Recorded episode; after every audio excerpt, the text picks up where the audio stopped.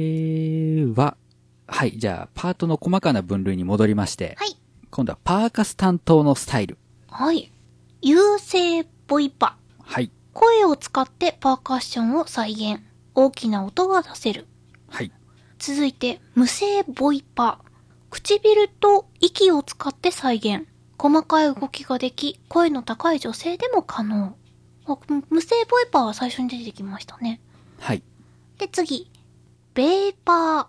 ベースとパーカスを兼任する。はい、で、最後。ヒューマンビートボックス。あ、これ聞いたことある。えー、打楽器に限定せずリズムを作る。例えば、スクラッチ。はい、なんですね。パーカスと一言で言ってもいろんな人たちがいましてですね、うん。ものすごい本人たちはこだわりがあるようなので、お、えーたまに間違えると怒られることがあります。あらあら。じゃあ、ちゃんとお勉強しなきゃ。そうだね。えー、まあ、有声ボイパ、無声ボイパ。うんこれは単純に、あの、音の出し方の違いなので、演奏スタイルというよりかは、まあ、なんだろう、技術的な問題なんですけど、うんうん。えっ、と、声ってそもそも、まあ、声帯を使って出す音というか、うんうん。それを声というので、あーあーあーこれ声ですね。声ですね。で、今からちょっと失礼なことしますけど、お、リップ音だ。そうだね、舌打ちをしてみたんですが、うんうん。これは声ではないですよね。お、違いますね。口から出す音ですよね。えー無声ボイパ、有声ボイパの違いはこういうところにあって、声の成分の有無。うんうんうん。まあ、日本人的に言うと、ざっくり言うと子音でボイスパーカッションをするのか、母音も含めてパーカッションをするのかとか、あ、それはわかりやすい。感じかな。まあもちろんその子音の中にも声を使っている子音はあるので、うん、うん。ちょっと難しいところですけどね。うんうん。なんで、えっ、と、まあ、優勢ボイパー、声を使うということは、まあ、普通の声と同じ音量で出すことができる。うーん。なので、あの、上手い人になると50メートルぐらい離れても音が聞こえてくるとかね、へ ー。あります。で、えっ、と、よく、ボイスパーカッションは誰に、誰もできるんですよっていう時に教えられるのは優勢ボイパーですね。うん。例えば、ブーツカット、ブーツカット。あ、やってみて、やってみたい。ブーツカット、ブーツカット。はい。で、これの、あの、声を残していく、うん度合いで、まあ、優勢ボイパにも、まあ、完全になくしたらね、無声になりますしね。ぶつかつ、ぶつかつ、ぶつかつ、ぶつかあ、これあんまりできてないですけど、 僕。ブツカッツ、ブブツツカッツ。ブあんまりできないみたいです。そうなの。声残っちゃうんですよね。うーん。あと、優勢ボイパで言うと、ラーメンズの小林健太郎さんが、うん。小林健太郎テレビでやった、とつかくっていうネタがあるんですけど、とつかつ。そう。とつかく、とつかく、とつかく、とつかく、高槻、高塚、高槻、みたいな風に、地名でリズムを作るっていうのやってましたけど、あれ完全なる優勢ボイパですよね。おー。楽しい。はい。とつ。まあ、こういうのがありますと。はい。で、まあ、無声っていうのは、だから声を使わない。声を使わないってどういうことかっていうと、まあ、唇と息を使って、とか、えー今メガネ D さんから出たのそうそうそう。え、どうやるんどうやるんえっ、とね、ぶ、ぶとかいう感じでう、ん。えっ、と、ぶって言うんだけど、唇を閉じて、うん。音を出さないようにする。え、ブーを言いながら唇を閉じとく。面白い音になったな。でもまあ、そういうのですよ。で、僕も決してうまくはないのよ。えーでも本当に太鼓叩いてるみたいな音なった。これは使っているマイクの問題もあると思う。あの、僕が使っているマイク、これ実はですね、楽器用のマイクとしても使われてるやつで、ほう。えっ、と、アカペラだとベースとかパーカスの人が使う、よく使うマイクなんですけど、あ、マイクも違うんだ。そう、手話のベータ 57A っていうマイクなんですが、うん。多分ね、この、そのマイクと息の使い方っていうのでもやっぱり聞こえ方が違うので、うーん。まあ、やっぱ無声ボイパーはどうしてもその小さい音しか出せないから、マイクの使い方って非常に重要ですね。ほう。はい。そして、えっ、と、ベーパベー、ーパベー。ースとパーカス、兼任ですね。ほう。どうやるのちょっとできるかわかんないけど、えっ、と、簡単に言うと、ベースの音っていうのは、うん。鼻で出せます。花そうそう、例えば、ドゥーンっていうのがあったとして、ドゥンの、んのところって鼻から抜けてる音なんですよ。うん。ドゥドゥーン。ーン。口閉じてても音出ますよね。うーん。うん、出る。で、えーパーカスっていうのはさっき無声ボイパで唇と息っていう風に言ったから、うん。そのベースの音を出しながら、うん。別の音を唇で出すっていうことは、まあ、理論上は可能なんですよ。できるのかなちょっと挑戦します。えー、いきます。はい。音がめでいくと、ベレ、ブンブンベ、ブンベ、ブンベ、ブンベ、ブンブンベ、ブンベ、ブンベ、みたいな。うわー、すごーい前半失敗しましたけどね。いや、すっごい。本当に一人から出てるようには聞こえなかった。これがね、まあ、あの、まあ、なんでできるかっていうと、ベースの音っていうのはバスドラムと同時に出すことが多いので、ほう。そういう、あの、タイミングの問題もあるんですけれども、まあまあ、あの、これ上手い人はものすごい上手いです。えー。うーん、ぱっぱっ、ぷーん、ぺっ、ぺっ、ぺっ。難しいです。よ、ど、どこがいいんですかいやいや、あの、萌えですよ。もういいじゃないですよ。萌えですよ。割と真剣、真剣。ボイパ練習する女の子っていうのは可愛いですからね。マジでちょっと、頑張ろうかな。さあ、そして、えー、ヒューマンビートボックス。おーこれよく聞きますよね。うんうん。で、えっ、と、単純にアカペラっていう枠組みだけじゃなくて、ヒューマンビートボックスっていうのは一つのパフォーマンスになっています。パフォーマンスですかそうそうそう。多分ね、ヒューマンビートボックスっていう言葉がよく一般に知られているのは、うん。そういうパフォーマーの人が一人でテレビに出てるからなんですよ。おー。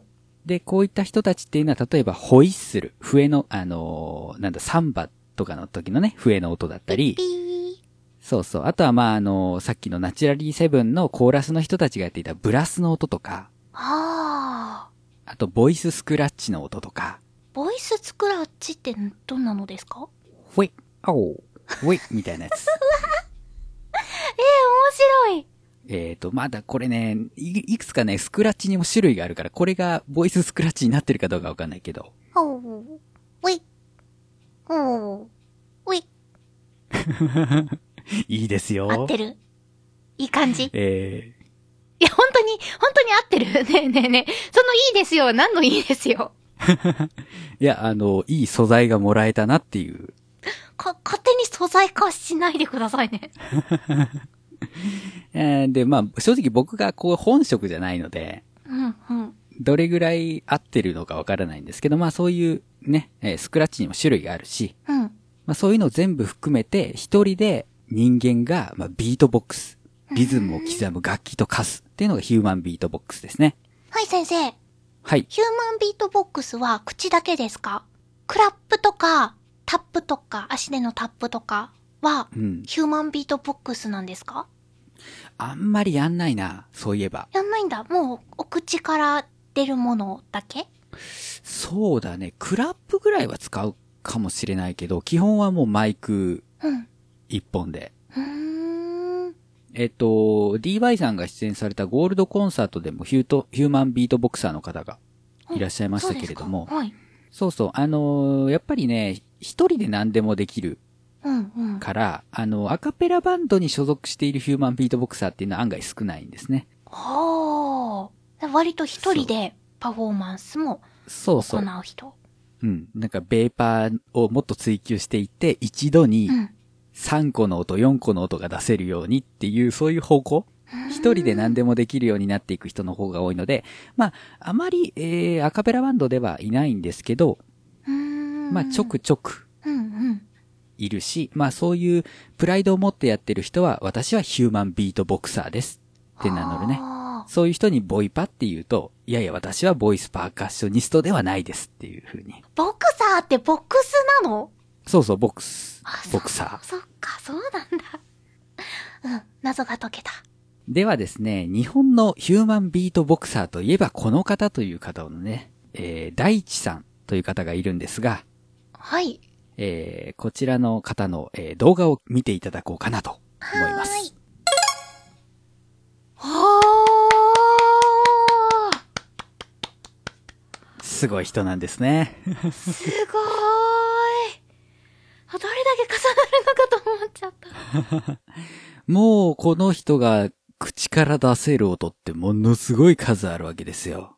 すごいですね。もうすごいしか言えない。あの、あの、特に同じ音で、あの、音程を変えて重ねていくところ、はいはいはいはい。感動しました。そうね。やっぱりその単純にリズム感だけじゃなくてう、ん。その打楽器以外の音も再現するってなると音程、うん、うん。音感っていうのも非常に重要になってきますんで、うん。とタイミングとね。そはあ。う。いやー、すごい人なんですよ。いや、すごいです。はい。ちなみに皆さん忘れがちなんですけど、はい。あの、YouTuber で有名なヒカキンさんああ。いるじゃないですか。はい。ヒカキンさんってヒューマンビートボクサーなんですよ。あら、そうなんですか。そうそう。もともとハモネプのボイパ甲子園とかに出ていた方で、へえ。この大地さんともね、同じ、えーステージで戦ったことが。あ、そうなんだ。ははいはい。なので、この二人の、えっ、と、コラボ動画とかを見たことがある方ももしかしたらいるかもしれませんね。あ。そうそう。まあ、ヒューマンビートボックスは、まあ、いつの時代もある程度の需要があるので、うんうん。やっぱりこういう YouTuber とかになられる方もね、結構いらっしゃいますし、うん。まあ、アカペラという枠組みから、こう、外れてですね、えーパフォーマーとしてやっていってる人も数多くいらっしゃいます。いやー、ヒューマンビートボックスちゃんと聞いたのって、初めてかもしれない。なんでね、まあ、こういった人たちに向かって、ああ、ボイパやる人でしょっていうのはやっぱり、なんかちょっと違いますよね。なんか違いますね。そうそうそう。まあ、失礼っていう言い方は変かもしれないけど、やっぱりやっていることがそもそも違うんで、うんうん。こういった人たちにはちゃんとヒューマンビートボックスをされている方なんだっていうね、認識を持っていただきたいなとうーん。思います。うん。音屋さんって感じだ。あ、そうだね。うんいい表現だと思う。うん。はい、ありがとうございます。えー、そして今回最後にですね、はい。あのーまあ、僕も含めっていう言い方変だけど、日本のプロではないアマチュアのアカペラ界うん。のお話をちょっとしておきたいなと思います。おーい。じゃあ読んでいきます。はい。日本のアマチュア界隈では、カバー派とコピー派が主流。オリジナル派は希少。えっとですね、まあ、インスピの時にちょっと話しましたが、はい。オリジナル曲を作るバンドって珍しいんですよ。うん、うん、うん、うん。全くのゼロからアカペラ用の曲を作るっていうのはあまりないんですね。そうそうそうそう。で、カバー派っていうのが、はい。例えば J-POP の曲をアカペラアレンジにして歌いましょうおー。っていう人たちですね。コピー派ってカバーと一緒じゃないんですかコピーは完全に同じことをする。つまり、あの、アカペラグループが歌ったアカペラの曲をそのままやる。あ、あー、そういうことか。うん、うん、うん。そうそうそう。まあ、アレンジの有無みたいなとこだね。うーん。で、この二つが主流です。うん。で、カバー派っていうのは基本的にはハモネプの影響がすごいでかい。うんうんうん。ハモネプってやっぱりテレビ番組だから、はい。お茶の間の人が知っている曲をやる必要があるのね。うんうん。まあ、その結果、J-POP カバー、有名な洋楽のカバーうんうん。をするバンドっていうのが非常に多くなりました。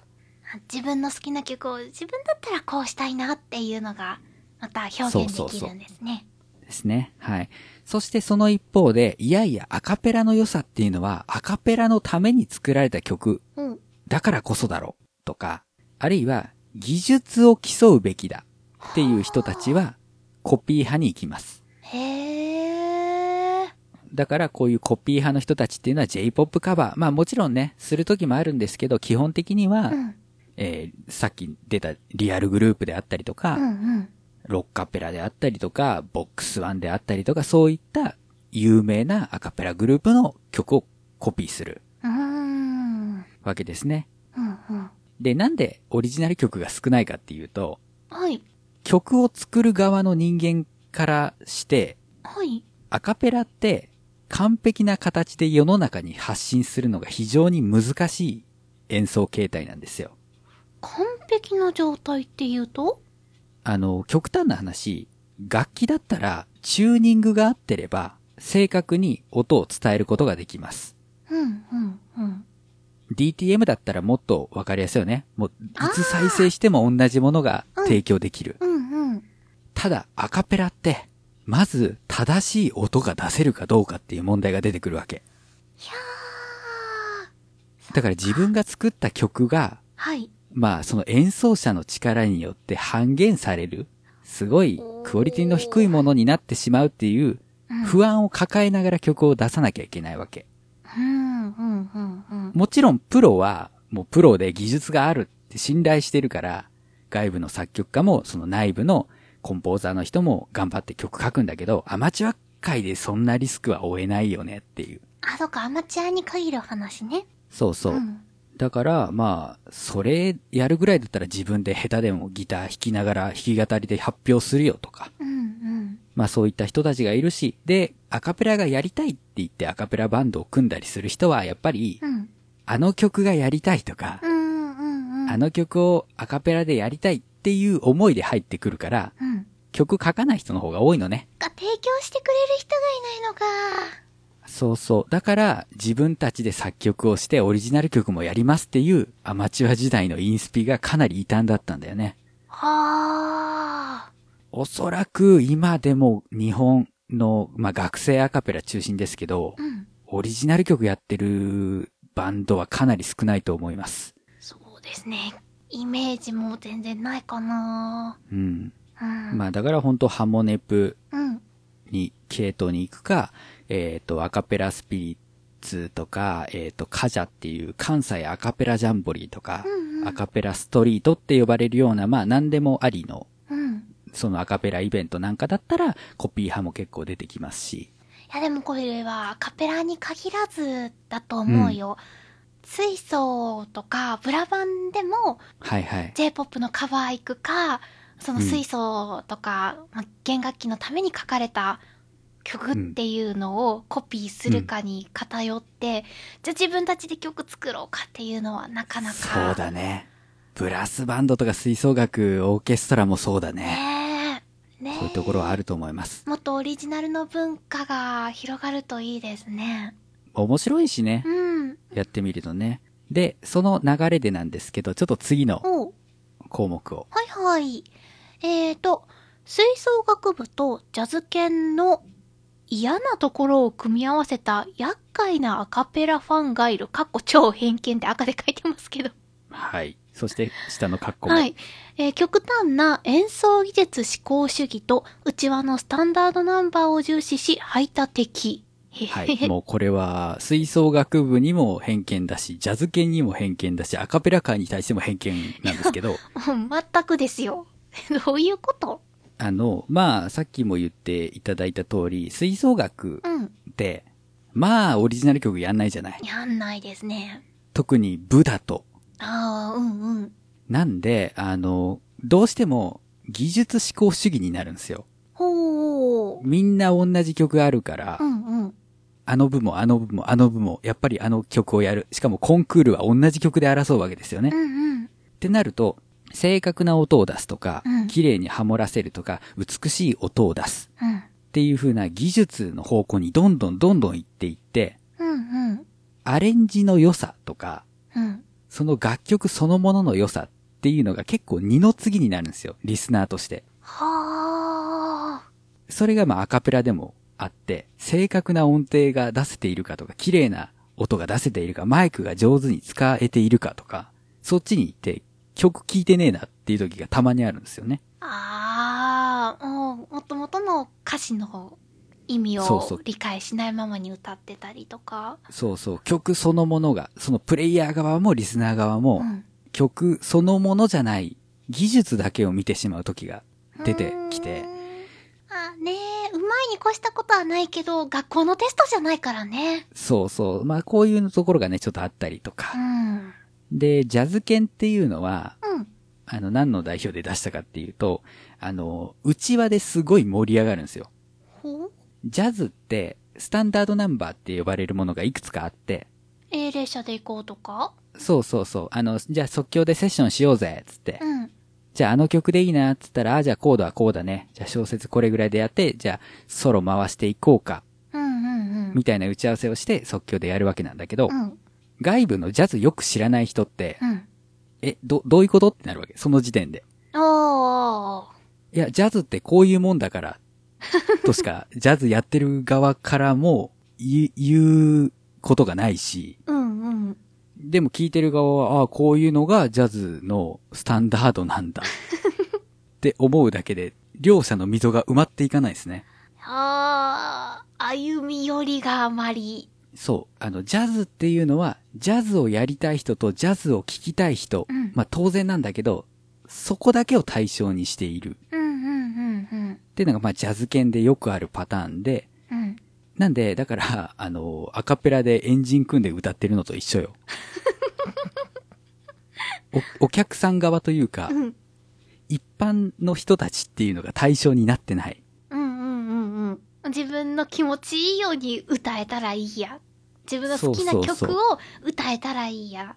そうそう。で、しかも、その良さがわからないやつは、ジャズファンじゃない。あー、それは曲アなんだなカペラファンじゃない。っていうような嫌なところをギュッとしたところ。もちろん吹奏楽部とか、ジャズ犬にもいいところいっぱいありまうす。んうん。しかも今回言ったのは僕の偏見です。ただ、こういう嫌なところを全部ひっくるめてアカペラファンっていうのがね、たまにいるのよ。何これこう掛け合わせたようなそう。だから、なんであのバンド評価されるんだよ。ピッチ甘かったじゃん。とか。ほー。ピッチって言っても楽譜上は合ってるんですよ。微妙にヘルツ的に 0. 点何ぼ違うかなとかいう、そういうレベルですよ。ほー。それだったりとか、あと、なんか最近 J-POP カバーばっかりやっててさう、ん。リアルの、あの、マイケル・ジャクソンのバットのカバーぐらいできるんならまだしも、そうじゃないんだったら、アカペラ曲カバーしろよ、みたいなことを言う厄介な奴がいるんですよ。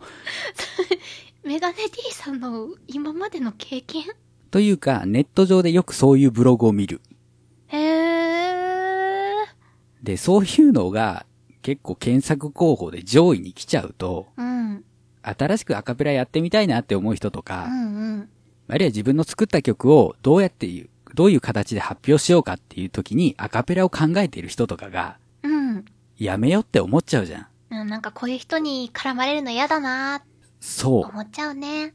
だからこういう、その厄介なファンっていうのは、やっぱり技術うん。をある程度のところに保つという点ではう、んうん。ある機能を果たしているとは思うんだけどう、ん。新規参入者がどんどん少なくなっていってしまうんですよ。うーん。こういう声が大きくなると。かなんで僕は言いたい。うん下手でもいいです。ー。うん。アカペラに興味があったらやろう。おー。お友達誘ってやってもいいし、今だったら多重録音だってできるわけですよ。うんうん。さあ、という意味で、はい。日本のアカペラ界、アマチュアアカペラ界のちょっと新しい流れ、うん。紹介したいと思うんですが、はい次の項目。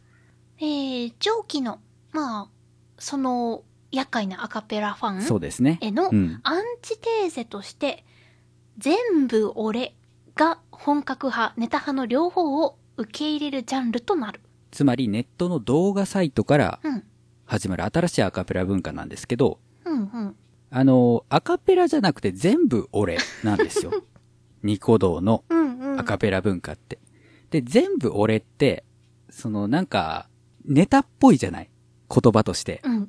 そうですね。全部俺がやっちゃいました、じゃない。うん。なんかちょっと、一人しかいないのかよっていう。アカペそラうそってうそうみんなでやるものだよね。なんだよ、ぼっちかよっていうネタ感。そうそう、そういうのもあるし、例えばじゃあゲーム音楽を全部俺でやりましたっていう時、やっぱりゲーム音楽に比べてすごいチープになるんですよね。あー、はいはい。で、し素人がやるからうん音程も合ってなかったりするんですようん。うんうん。でもそれも笑ってもらえるうん。動画サイト、特に、まあ、ニコニコ動画とか、あと、デイリーモーションとかもそうかな、コメントがうん動画見つつ、え、突っ込み入れるのが楽しいんですよね。そうそうそうそう、そういう動画サイトでは、下手でもうん、それが売りになる。うんうんうん。だから、ニコ動っていうのが今、あの、YouTube に比べると個人で全部俺上げている方が非常に多いんですけど、ほー。本格派であってもネタ派であっても、下手であってもう、ん。何でも受け入れてもらえる空間うんうん。そういう意味で、こういうネットの動画サイトがあるっていうのはね、うん。いいなと。ね、もちろん厳しい言葉が飛んでくる時もありあまるすけけどど、もうやっぱその表現の場として最初の受け入れがあるっていうのは全然発表するハードルが変わってきますよね。そうですね。で、後でちょっと名前出てきますけど、はい。あの、ケイトさんっていう、うんえっ、と、全亡霊投稿者の方がいるんですけど、はい。この方初めてそのパンダヒーローっていうボカロ曲を、うん。そのアカペラ、事前部俺でやった時に、まあ下手。だけどちょっと味があるねうんうんうんうんっ。ていうので、いろいろネタにされてたんですけど、はい。それを何回もずーっと全部俺の動画作り続けて、リベンジっつって動画上げたんですよ。リベンジ。もう一回もう一回同じ曲を今の自分の技術でやる。うん。したらめちゃくちゃクオリティが上がってて、ほー。それもひっくるめての面白さというか、はいはいはい。そう。だから下手な時代のやつが世に出てあっていいんですよ。そうですよね。そう。楽しんだもん勝ちなんだから、新しく楽しもうとしている人たちに向かって、うん。いや、そういうのはアカペラじゃないよとか、全部俺じゃないよっていうんじゃなくて、うんうん。広い心を持とうとうん。いうところですよね。そうですね。そして、アカペラのさらに行き切った形。はい。最後。現在では合成音声、ボカロ、歌うなどを用いたアカペラが誕生している。はいはいはいはいはい。はい。動画サイトなんかもこれ中心なんですが、うん。ね、合成音声ってもともと声じゃないですか。うんうんうん。声をサンプリングっていうのかなして、それを機械というか、ボーカロイドという形で販売して、うん。で、それを、まあ、作曲者の人たちが、あの、まあ、楽器として使って、うんうんうん。世の中にボカロ曲、歌う曲発信してるわけですけど、もともと声なんだったら、うん。これだけ使うと、アカペラになるんじゃないか。そっか。ということでですね、えーボカロアカペラ、歌うアカペラというのが出てきました。いや、もう楽器なんだか、声なんだか。そうそう。で、これはアカペラとはちょっとね、普通の人がやるアカペラとは違った面白さがあって、どんなところですかあの、ピッチは完璧なんですよ。まあ、そうですよね。うん、音程完璧なんですけど、その音程が完璧すぎるがゆえに、うん。なんか味気なさが出てきてしまうので、ほうほうほう。あえて下手に作ったりとか、へえ。あとはその、あえて、うん。ブレスとかが人間とかに比べると弱いうんうん。から、その息継ぎみたいなのをどういう風にノリとして入れるかとか、あえて、その、息継ぎ音を入れるんですかそうそうそう。あのーやっぱり、どこで息継ぎするかっていうので人間はノリを出している。というか、息を合わせている。それこそ。ほー。そういうところが、あのーボカロとかだったらいくらでも歌えるからこそ、うん。そういうタイミングがないから、うん。それを、あえて入れたり。っていう、そういうリアルに近づけていく方向もあるし、はい。人間ができないようなハモリへとかも、この歌うボカロアカペラだったらできるから、極端な話、インスピのあの曲よりも早いハモリとかもー。ああ、できますよね。そうですね。いやー、もう、楽器は人間に近づいてくるし、人間は楽器に近づいていくし。どっかでいつかクロスするんじゃないですか。いや、もうしてるのかな面白いっすよ、この業界も。うわあ、あ、でも、アカペラがこんな未来的な音楽とは思わなかった。そうそう。なんかね、時代が進んでいけばう、ん。置いていかれる、うん。そういったものというイメージもあるかもしれないんですよねね。だって最初は教会で歌うところから始まったんですよ。そうそそれが今のだね、今ではインターネット上で、全部俺が 歌うことに。う。そう。おかしいですね。面白い。なんで、あの、やりようはいっぱいあります。はい。まあ、あの、僕はちょっと、チクチク言いましたけれども、別に自分たちが歌って楽しいっていうアカペラもあっていいんですよ。うん。そその、うねあ、なんか気持ちいいねっつってカラオケでハモるとかう、んうん。そういう延長でやってくれてもいいし、けど、いや、まあでもせっかくやるなら誰かに聞いてもらいたい。で、聞かせるんだったら、楽しく聞いてほしい。そうそうそうそう、まあ、とにかくアカペラ楽しくやろうぜ。うん。楽しく聴こうぜ。うんうんうん。そういう話ですね。いやー、今回また熱が入って盛り上がりましたね。 ね。えー、では、ちょっと最後にですね、はい。日本のアマチュアアカペラということで2曲聴いていただきたいなと思うんですが、はい。 1個がですね、まあ、ハモネプ。やっぱり日本でアカペラ語るんだったらハモネプは正直、ね、外せないですよね。外せないですよね。で、聴いていただくのは、アズ。はい。名前知ってる方多いと思います。歴代最高得点の記録を持っている混声バンドですね。おー。で、えっと、リードを務めている村上圭介さんはい。という方がいるんですが、この方、あの、現在プロの歌手うーん。で CM ソングなんかも歌ってらっしゃいます。あ、そうなんですね。まあ、その日本のアカペラ、あー日本の学生アカペラうんうん。で中心となっている、まあ、6人編成で、リードがいて、コーラス3枚あって、ベースがいて、パーカッションがいてっていう、スタンダードなスタイルですし、うんリード力もある。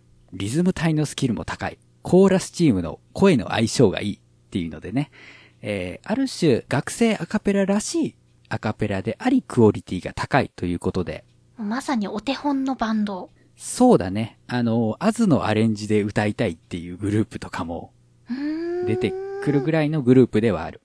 なんで、これをね、まず聞いていただきたいなと思います。はい。はい、えー、聞いていただいたのは曲名言ってなかったな。嬉しい、楽しい、大好き。ドリームズカムトゥルーですね。はい。のカバーでしたが。でもザ・ハモネプっていうそうだね。感じでしたね。ある種若い人たちが思うアカペラっうん。ていうのの、まあ、あの、代表格じゃないかなと思うんですけれども。うんうん。今まで海外のも何個か聞いてみて、日本のはすごくコーラスがうん。目立ってるなって思いました。あー、そうね。あーうーあーっていうのが。うんう。うんん。うん。確かにまあ、日本と海外の音楽性の違いっていうのもあるんだけど、日本って、あの、バッキング、伴奏のうん。和音を伸ばしたがるのね。あー。その、隙間なく埋めたがるっていうか、うんうんうん。和音が鳴ってない時間がないようにしたがる傾向があるんですよ。あー。ギターだったらずっとジャンジャがジャンジャが鳴らしてたいんですよね。言われてみれば、そうですね。で、海外って結構、楽器全然鳴ってなくてドラムだけ聞こえるみたいなパートとかね。うんうん。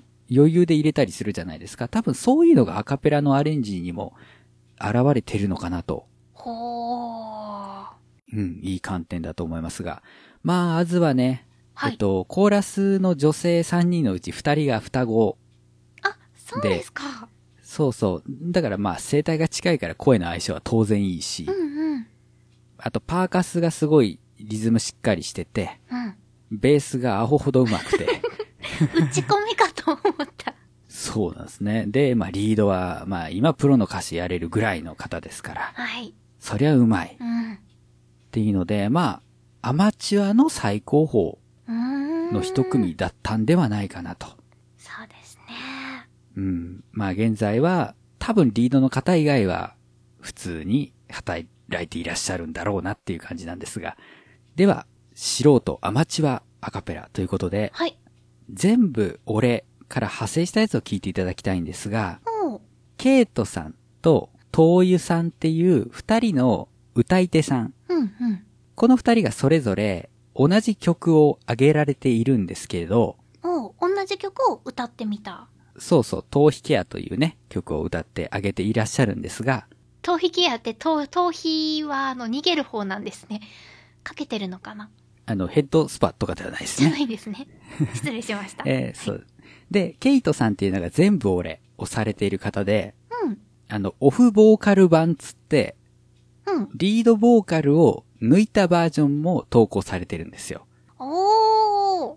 つまり、リード以外のバッキングを全部声でやった、したうん。音源も上げていらっしゃる方なんですね。うん、うん、うん、うん、うん、うん。で、東井さんってなんか普通の歌ってみた動画を上げられている方なんで、うん。その二つの動画を見た方がですね、はい。じゃあこの二人のこの音声を合わせたらどうなるんだろうっていうのが、今回上げている動画ですね。へえ、すごい。もともとケイトさんって、いろいろ下手だなって言われ続けた人なんですけど、うん。もうとにかく努力努力の甲斐あってですね、なんでそれアカペラでやるんだよっていう曲をうん。全部俺でできるようになって。うん。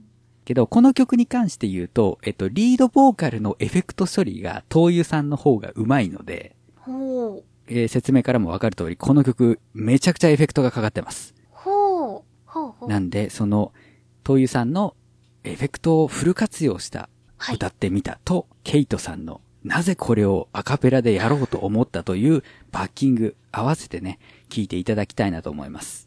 はい。はい。聞いてまいりました。はい、どうでしたどこからどこまでが人で、どこからどこが機械か全然わかんなかった。素材は全部人の声です。嘘、本当にはい。信じそられれを、エフェクト処理をしたりとか、するとこういうことになる。でもなんでだろう。ずっと聞いていたいような中毒性がありますね。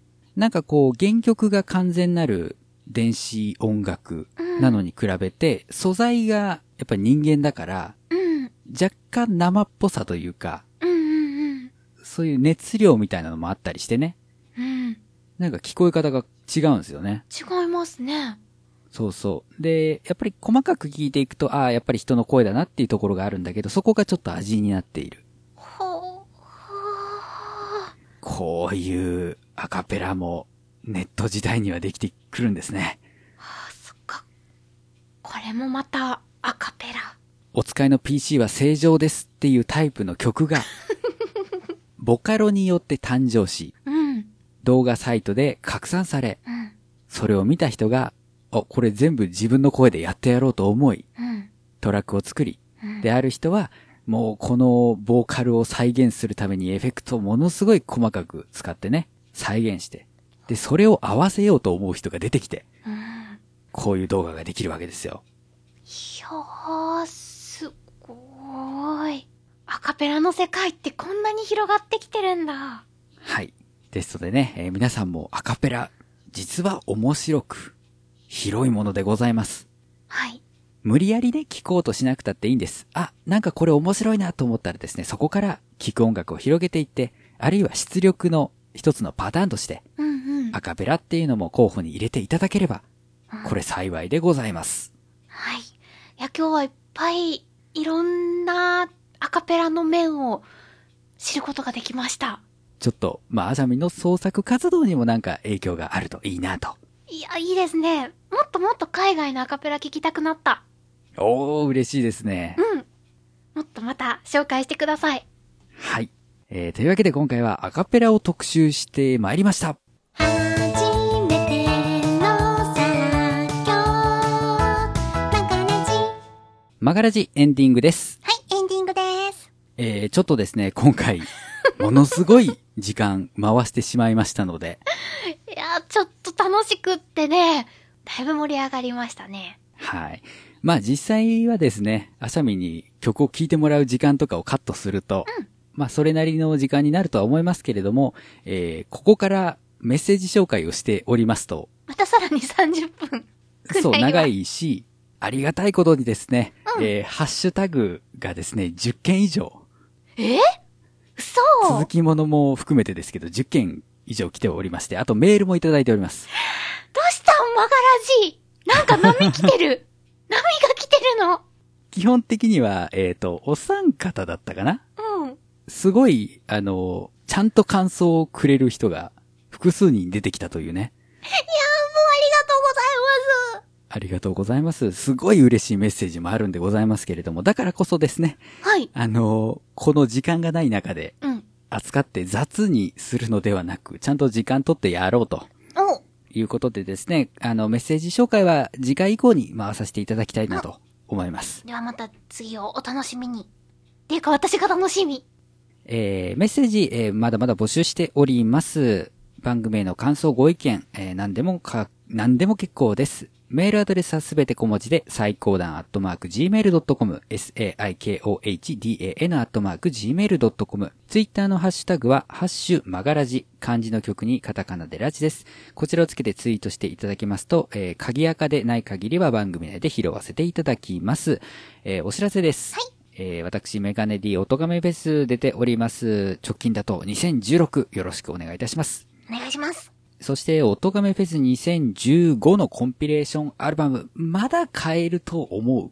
うんえー私、メガネ D のポッドキャストと、はい。私、アシャミンが参加する隠密のリスドショコラが収録されています。はい、えーこの音源はですね、このコンピでしか聞けないという形になっておりますので、ぜひともお聞きでない方はですね、チェックしてみてくださいお。願いします。そして、メガネ D の楽曲は、あービッグアップフリーの方で公開しておりますので、そちらもどうぞ。ということで、今回、えーものすごい長かったですけど、はい。ボリュームいっぱいでお送りしました。もうみんな僕の多重録音覚えてないだろよし。もう一回聞くか。う。はい。 えー今回のお相手も、私、メガネ D と、アシャミンこと佐藤あさみがお届けしました。それでは皆さんまた来週バイバイ